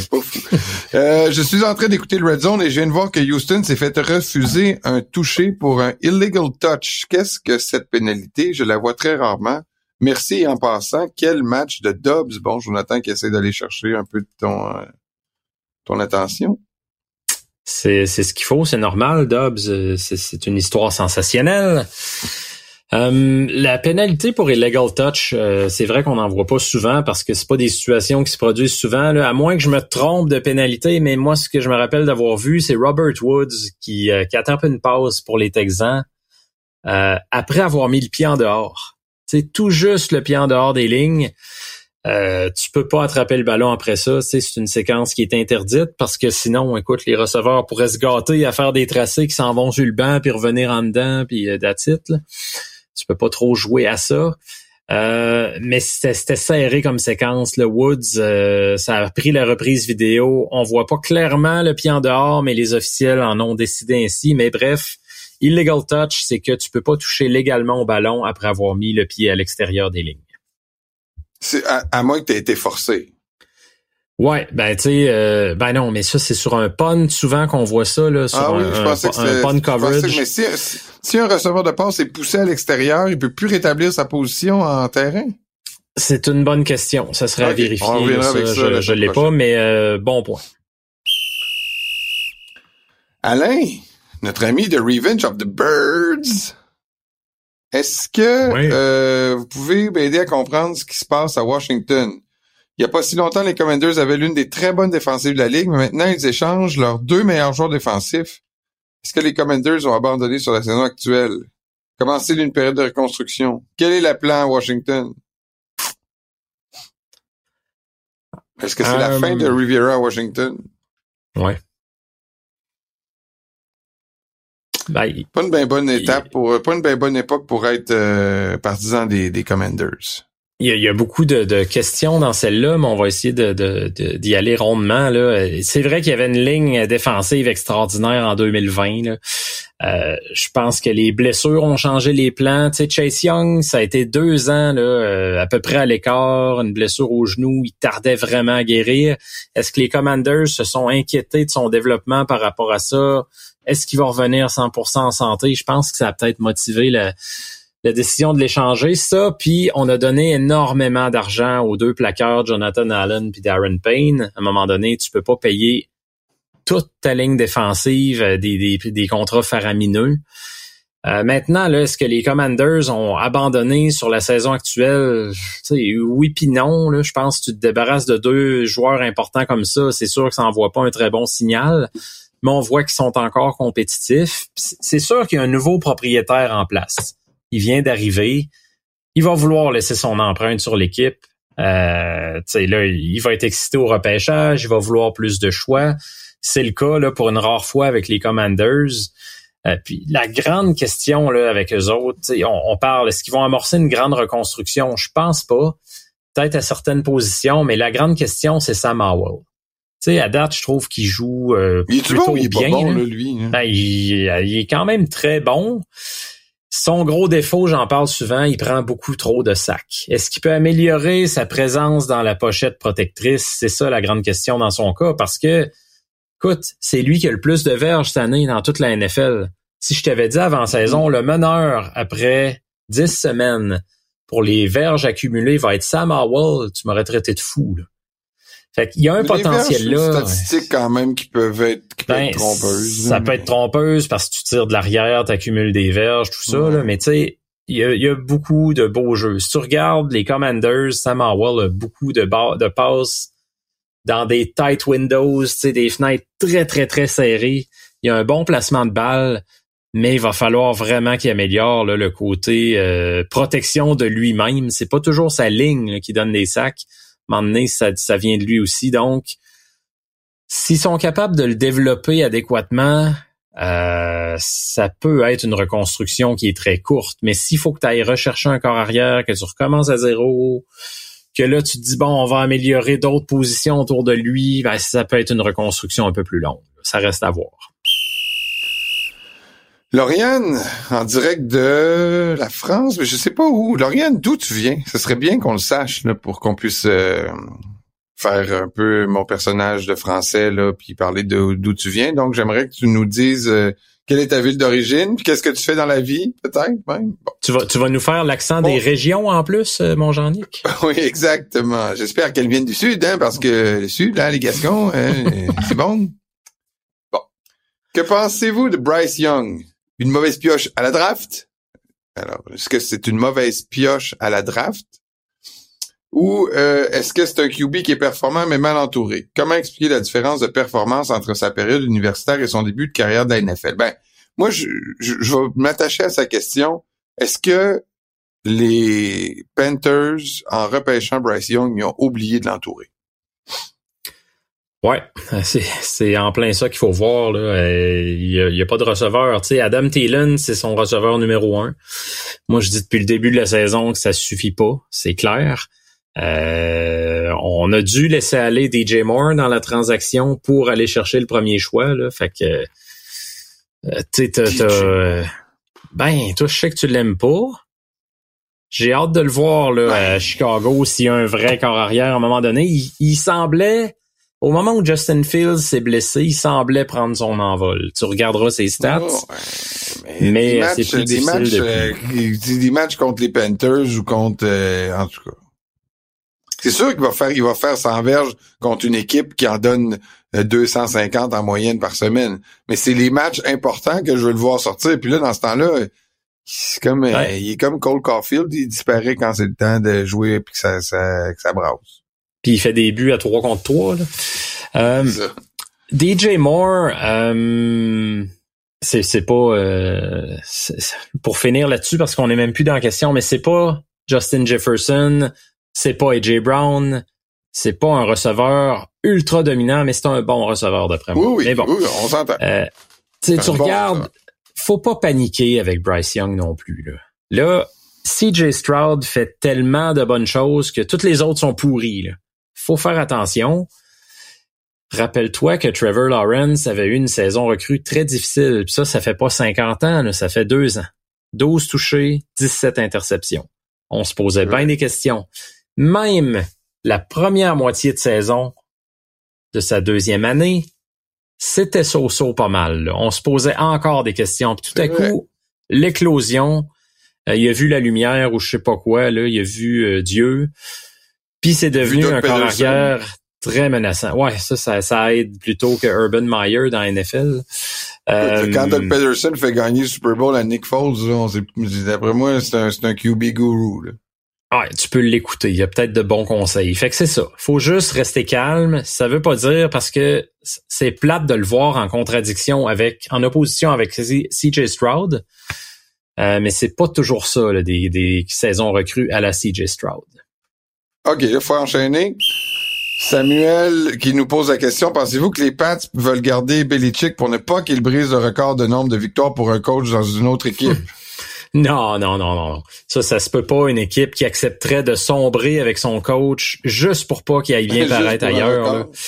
Euh, non, non, ça c'est impossible. Puis tu sais, il faut se dire une chose. De toute façon, si Bill Belichick bat le record, euh, s'il y a une chance de le battre ailleurs, là on est dans l'hypothétique, il restera toujours en fin de carrière quand il va avoir son buste au Wall of Fame qui va être identifié aux Patriots. Le fait que peu importe s'il s'en va battre le record avec les Chargers, avec les Falcons, avec les Titans du Tennessee, ça va être un Patriot de toute façon.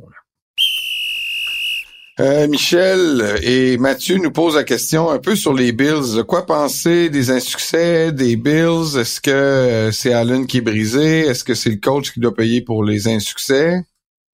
On en a parlé un peu tantôt, mais c'est quoi ton opinion là encore sur les Bills puis sur le coaching et Josh Allen?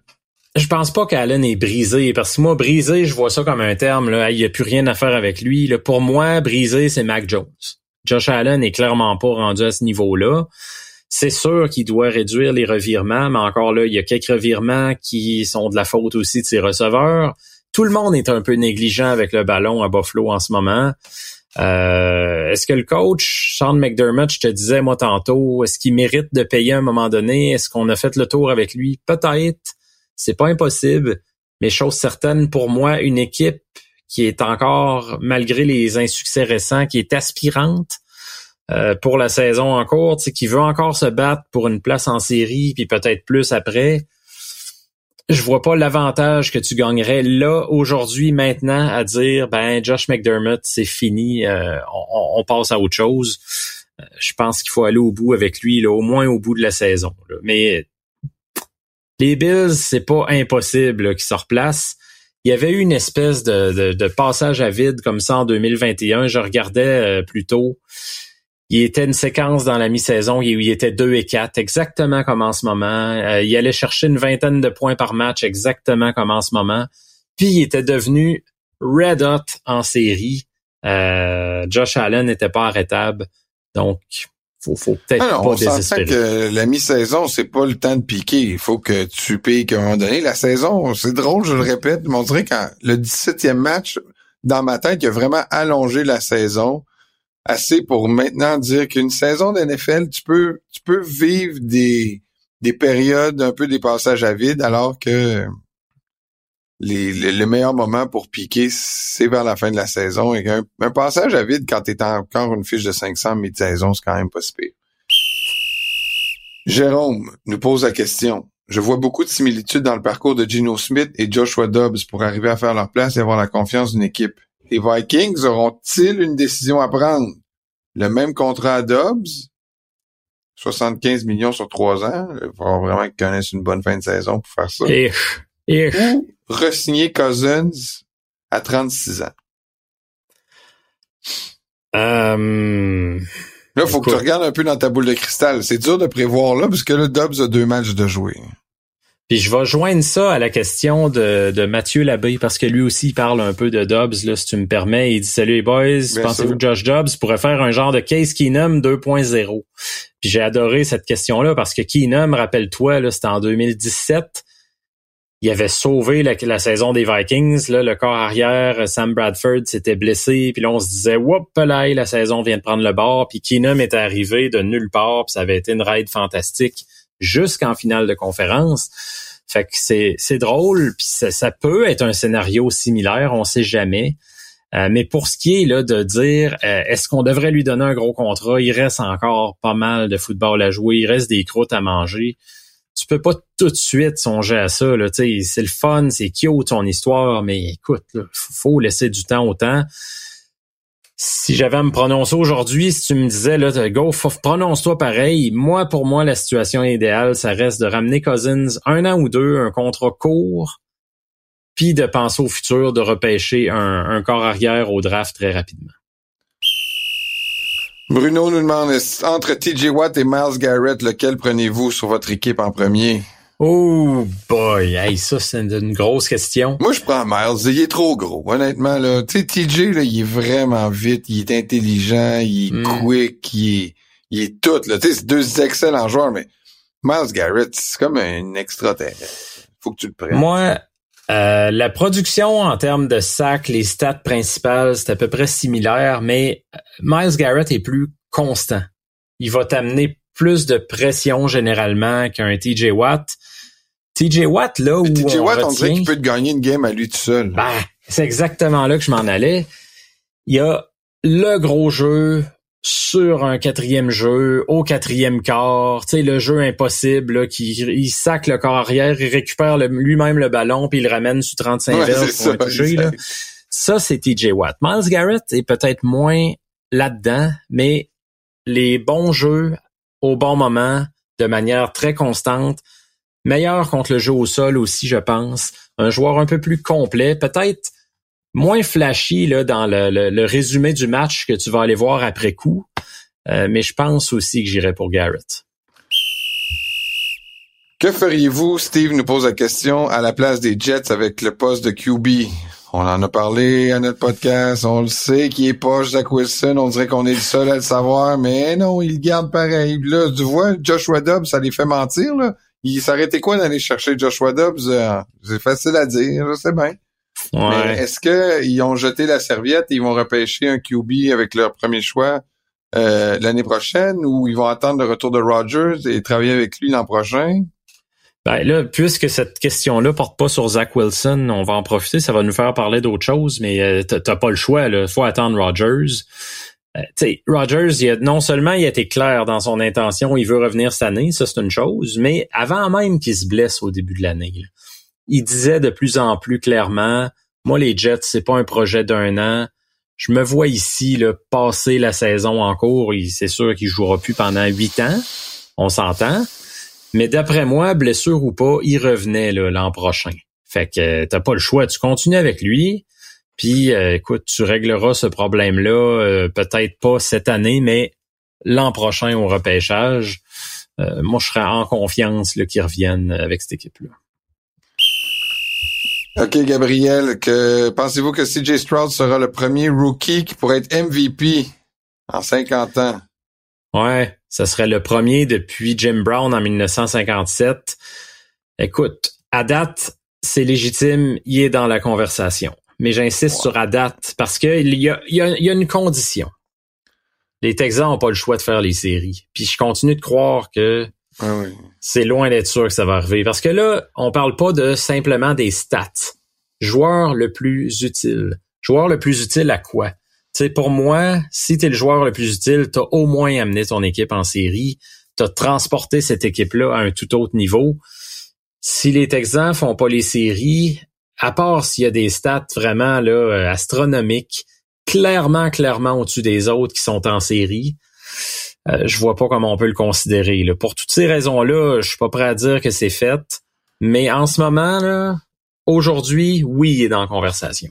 Enregistrez-moi, là, CJ Stroud, il va décevoir d'ici la fin de la saison. Je pense que c'est les meilleurs moments de sa saison qu'il connaît en ce Le moment. mur des recrues. Moi, moi, je pense ça. En terminant, ben, avant la question Robin, là, oubliez pas, là, on vous laissera pas tomber, il va y avoir le moment Robin, mais avant le moment Robin, il y a le moment Roussovski, un autre auditeur euh, qui est euh, fidèle. Fidèle aussi. Selon Ouais. vous, quelle équipe a le meilleur avenir? Jeunes joueurs prometteurs et beaucoup de draft picks, etc. Et quelle est l'équipe qui a l'avenir le plus sombre? Euh, en termes d'avenir, ben les, les Texans cette année, excellent draft, là, non seulement Stroud, mais euh, j'en parlais tantôt, euh, Will Anderson, il y a un partant sa ligne à l'attaque aussi. Euh, ils ont des jeunes, euh, tu sais, je pense à un Jalen Petrie dans la, la tertiaire, c'est un jeune de deuxième année qui performe bien. Les Lions, même affaire, là, beaucoup de bons jeunes, un excellent repêchage cette année, tu sais, t'as eu euh, euh, Sam Laporta, entre autres, Jameer Gibbs. Euh, il y a plusieurs bons jeunes des dernières années qui se sont développés là à Détroit. Euh, Je pense que c'est pas mal deux équipes qu'on peut nommer comme ça. Euh, les Jags, si Trevor Lawrence fait le, pas en avant qu'il a fait l'an passé, s'il continue dans cette lancée-là, ça c'est sûr. Euh, je regardais, tu sais, les, les cards en ce moment, c'est vraiment pas chic, mais il faut les surveiller. Au prochain repêchage, deux choix de première ronde, un choix de deux et trois choix de troisième ronde. Fait que Hmm. si tu vises bien, là, c'est, c'est plus facile à dire qu'à faire parce que tu as beau avoir plein de choix, des fois tu te gourres complètement, mais les cards pourraient être à surveiller. Puis pour ce qui est de- des- des- des avenirs un peu plus difficiles, euh, je, je vois une bonne reconstruction à venir pour les Bucks. Là, on a pelleté beaucoup par en avant dans les dernières années avec Tom Brady, avec beaucoup de vétérans, quand même très cher payés. Tôt ou tard, ça, ça va rattraper là, les Bucks, je pense. Euh, fait que je, ce serait eux autres que j'identifierais. Ben, Tu reconnais ce son, évidemment. C'est le moment Ben Robin. oui. Robin, euh, qui nous a fait peur quand même. Il a envoyé une question à la dernière minute. Alors Robin, s'il te plaît, euh, essaye de pas jouer avec nos nerfs. là. Déjà que tu nous connais, en tout cas moi, tu sais que je suis un peu euh, émotif par moment. Là. Puis Ben si oui. euh, j'avais si j'avais su que tu n'aurais pas eu le temps de nous faire nous transmettre ta question, là, je suis pas sûr que j'aurais été en mesure d'animer ce soir. là. Donc, euh, s'il te plaît, euh, à plutôt les questions, c'est la première chose. Et deuxième chose, ah ben là, par exemple, ça me fait plaisir de savoir que Robin est un partisan de la CFL. Est-ce que tu t'en serais douté, toi, que Robin est un amoureux du, fo- du football à trois essais? est-ce qu'il a vraiment dit ça dans sa question? Qui a eu l'idée stupide de faire trois Hmm. essais plutôt que quatre au football canadien? Depuis quand cette mauvaise idée et était-ce seulement pour faire différent de la NFL? C'est pas fou, tout à fait- c'était- pas- se différencier en, en- avec le nombre d'essais, mais je présume que c'est pas la raison. Ouais, mais tu sais, ça, ça, ça montrait pas qu'il était un amoureux là, de la CFL quand même. Ah ben là, s'il pose une question sur la CFL, dans ma tête, là, dans mon esprit, c'est un Hmm. amoureux de la CFL. Sinon, il... Mais, Ou c'est un amoureux en devenir. mais sa question m'a permis un, c'est un personnellement ornithologue qui souhaite euh, peut-être les alouettes gagnent. un ornithologue? Hmm. Mais sa question, moi, m'a permis de découvrir de quoi? Pour vrai, là? Ah, Je suis content qu'il l'ait posé parce que euh, moi, personnellement, là, je Tu es en m'en train suis de jamais dire que tu caché. vas te coucher moins niaiseux grâce à Robin? Eh oui, eh oui, eh oui. C'est, c'est en plein ce que je te dis. Puis le, le football à 4 essais, moi, c'est toujours ce que j'ai préféré, le football américain. Euh, euh, mais, écoute, euh, à la base, ce que j'ai lu en faisant mes recherches exhaustives, c'est que le football était à trois essais, autant ici que chez euh, les États-Unis.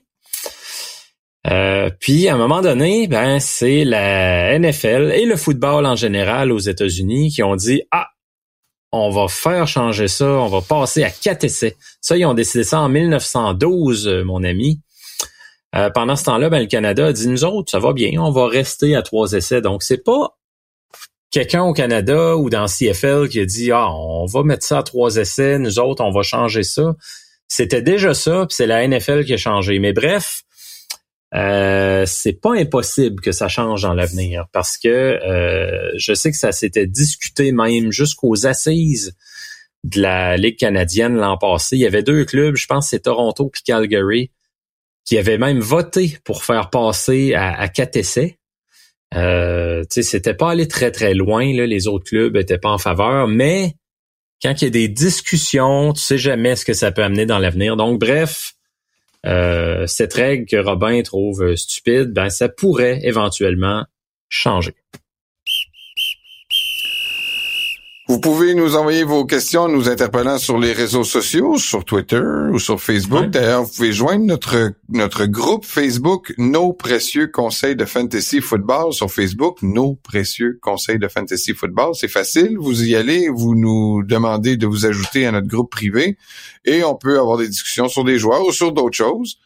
Euh, on poste aussi à chaque semaine euh, la, pour vos questions pour euh, avant qu'on enregistre ce podcast. Donc, vous pouvez nous poser vos questions par ce groupe-là. Et vous pouvez aussi nous envoyer un courriel à l'adresse suivante. La zone payante à commercial québécoismedia.com. Restez là après la pause, c'est le bar.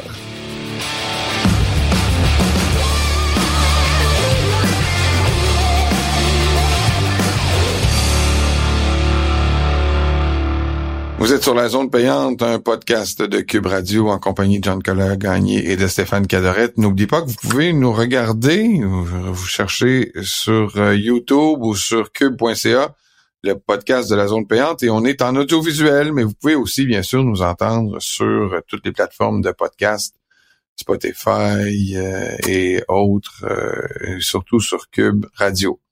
OK, Steph, on y va avec notre euh, visite au bar. Ouais, Je vais commencer cette semaine vas-y. que j'aimerais amener avec moi un- une personne très en vue. Alors, je vais être très populaire quand je vais rentrer au bar parce que je vais rentrer avec Patrick Mahomes. Hein? Ce qu'il a fait? Ah, you bet. il était pas en bet. bail, lui? Oui, mais Mahomes était en bail et il était justement avec euh, Eli Manning et Peyton Manning. Oui. Et est-ce que tu sais ce qu'il a déclaré? D'abord, il, m'a appris qu'il était superstitieux. C'est pas une très grande surprise. La plupart des athlètes professionnels ont développé au cours de leur carrière certaines superstitions, euh, des fois euh, plus petites, des fois plus grosses. Mais Patrick Mahomes en a eu une qui était... euh, en fait, c'est Chad Henne qui l'a un peu lancé sous l'autobus. Son corps arrière substitut euh, durant plusieurs années à Kansas City. Ouais. Il a dit en entrevue que Patrick Mahomes portait toujours les soirs, les jours de match, les mêmes bobettes. Ah. Comme on dit à Montréal, les mêmes culottes. Alors là, je, je- je me suis un peu renseigné là-dessus. Quand j'ai entendu Chadéné dire ça, là, j'étais allé voir. Et Patrick Mahomes a admis qu'il portait toujours les mêmes bobettes lors de ses matchs. Des bobettes qui ont été offertes par sa femme. OK. et il les porte depuis plusieurs années. Et écoute, quand ça va très bien, quand il est comme sur une bonne séquence, là, il a pas été clair qu'il l'avait pas du tout, mais il a dit qu'il l'avait moins. Oh. OK. Fait que là, euh, Après un match, euh, ça, ça, ça doit sentir le printemps après un match. il- Ouais. Puis il a dit qu'il était pas, il était, il était quand même encore en bonne forme là, les, les bobettes parce qu'il met juste les jours de match. Puis il a dit qu'il il a pas le choix d'y mettre parce que c'est un cadeau de sa femme. Fait que ça, ça, ça, ça, ça ouvre tout un autre aspect de sa personnalité dans lequel j'entrerai pas. Mais on voit qui porte les culottes et qui porte les bobettes en tout cas. Oh. Euh, merci, merci pour ça. Donc tout ça pour dire que je me suis dit je vais me garder, je vais amener Patrick Mahomes au bar. C'est le cocktail que j'ai hâte de voir. Là. Ben, écoute, dans la même euh, dans la même euh, histoire, là, on apprend que ces bobettes sont rouges.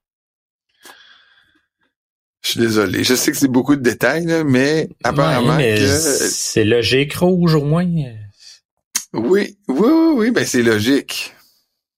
Chiefs. Oui, oui, oui, c'est ça, c'est ça, c'est logique, c'est logique à ce point-là. Fait qu'il porte des bobettes rouges qu'il lave pas souvent et il les porte depuis plusieurs années parce que c'est un cadeau de sa femme et il dit qu'il doit porter les cadeaux de sa femme et c'est une superstition. Dans ce cas, mon cher Patrick, on va aller au bar et on va boire un Red Velvet. Ah, ben oui. Ben oui. Et voilà. Bravo. La, la liqueur de chocolat blanc, en partant, dans le drink, de la vodka, de la grenadine, du lait, un peu de frosting de cream cheese, Euh, OK. des red sprinkles, red velvet cake crumble et tu as ton red velvet. Alors, je vais boire ça avec euh, Patty Boy, puis si Mhm. sa blonde veut venir nous rejoindre et m'offrir euh, des bobettes, ben, je serais, je suis preneur parce que les miennes commencent à être euh, pas mal maganées parce que moi, je les lave. T'es porteras en même temps que ton chandail de ouh, La superstition va être bonne. C'est bon, c'est bon. c'est Ben, pas fou. garde. Tu peux pas rire des superstitions des autres, là. Non, mais euh, moi, au moins, euh, je je vais laver mon linge. Est-ce que toi, ton invité, lui, a des problèmes par rapport à sa laundry? Oui, ben on va parler définitivement. On est dans le tissu cette semaine au, bar. Euh, moi, c'est Tommy DeVito. Tommy DeVito, qui a un nom euh, de- d'acteur qui pourrait jouer d'un film de Martin Scorsese, mais non, c'est le corps arrière des Giants. Un corps arrière recru, euh, tu sais, qui a encore besoin du, du support de sa famille. On respecte ça, c'est tout à fait normal. Mais euh, une entrevue très spéciale qu'il a donnée euh, la semaine passée où euh, lui, ce qu'il dit, c'est j'aime ça, j'habite proche des installations de l'équipe.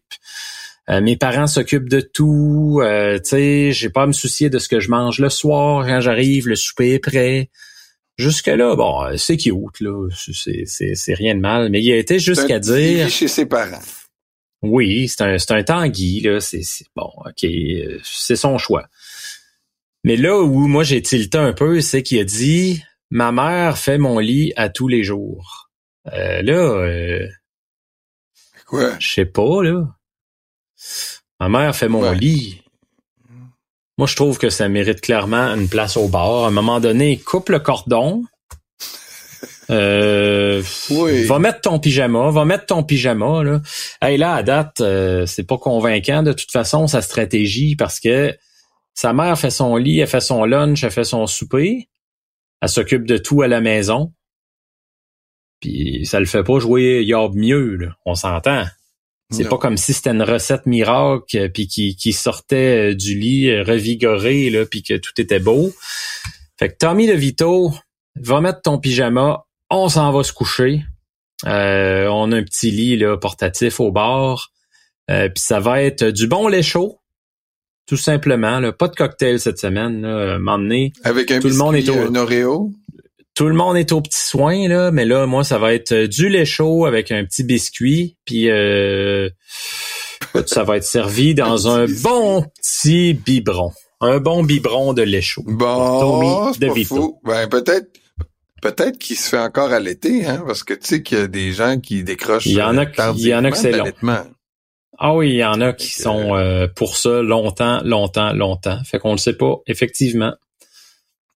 Ben, merci, euh, Tommy, de nous permettre de, de se moquer de quelqu'un qui euh, aime ses parents. Eh non, mais là, je me moque pas du fait qu'il aime ses parents. Ben, un peu, un peu. non, que tu, non. tu prends des risques qu'on y reçoit a- il y a- des, des courriers, euh, des courriels de haine.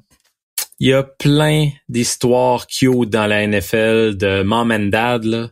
Euh, regarde, Mama Kelsey, là, c'est super drôle, ça, tout le temps. Ouais. Mais je pense pas qu'elle fait le lit de Travis puis de Jason, là, parce que Jason, il, il aimera pas ça, là. Non, puis Travis, on sait qu'il partage son lit, puis on tombera pas là-dedans. D'ailleurs, elle devrait Non. pas être au match en fin de semaine parce qu'elle est en tournée au Brésil. Et voilà. Alors ça aussi, là, ça peut jouer contre les euh, les les les, euh, les Chiefs là, qui vont accueillir les Eagles. Travis ne sera pas accompagné de sa charmante. Alors, euh, raison de plus pour prendre pour les Eagles, mon homme. Moi, je reste avec les Chiefs. C'est ce qui conclut cette émission de la zone payante. Merci Stéphane d'avoir été là. Merci à vous d'avoir été à l'écoute. On se retrouve de la semaine prochaine pour une autre édition de la zone payante. Bye bye.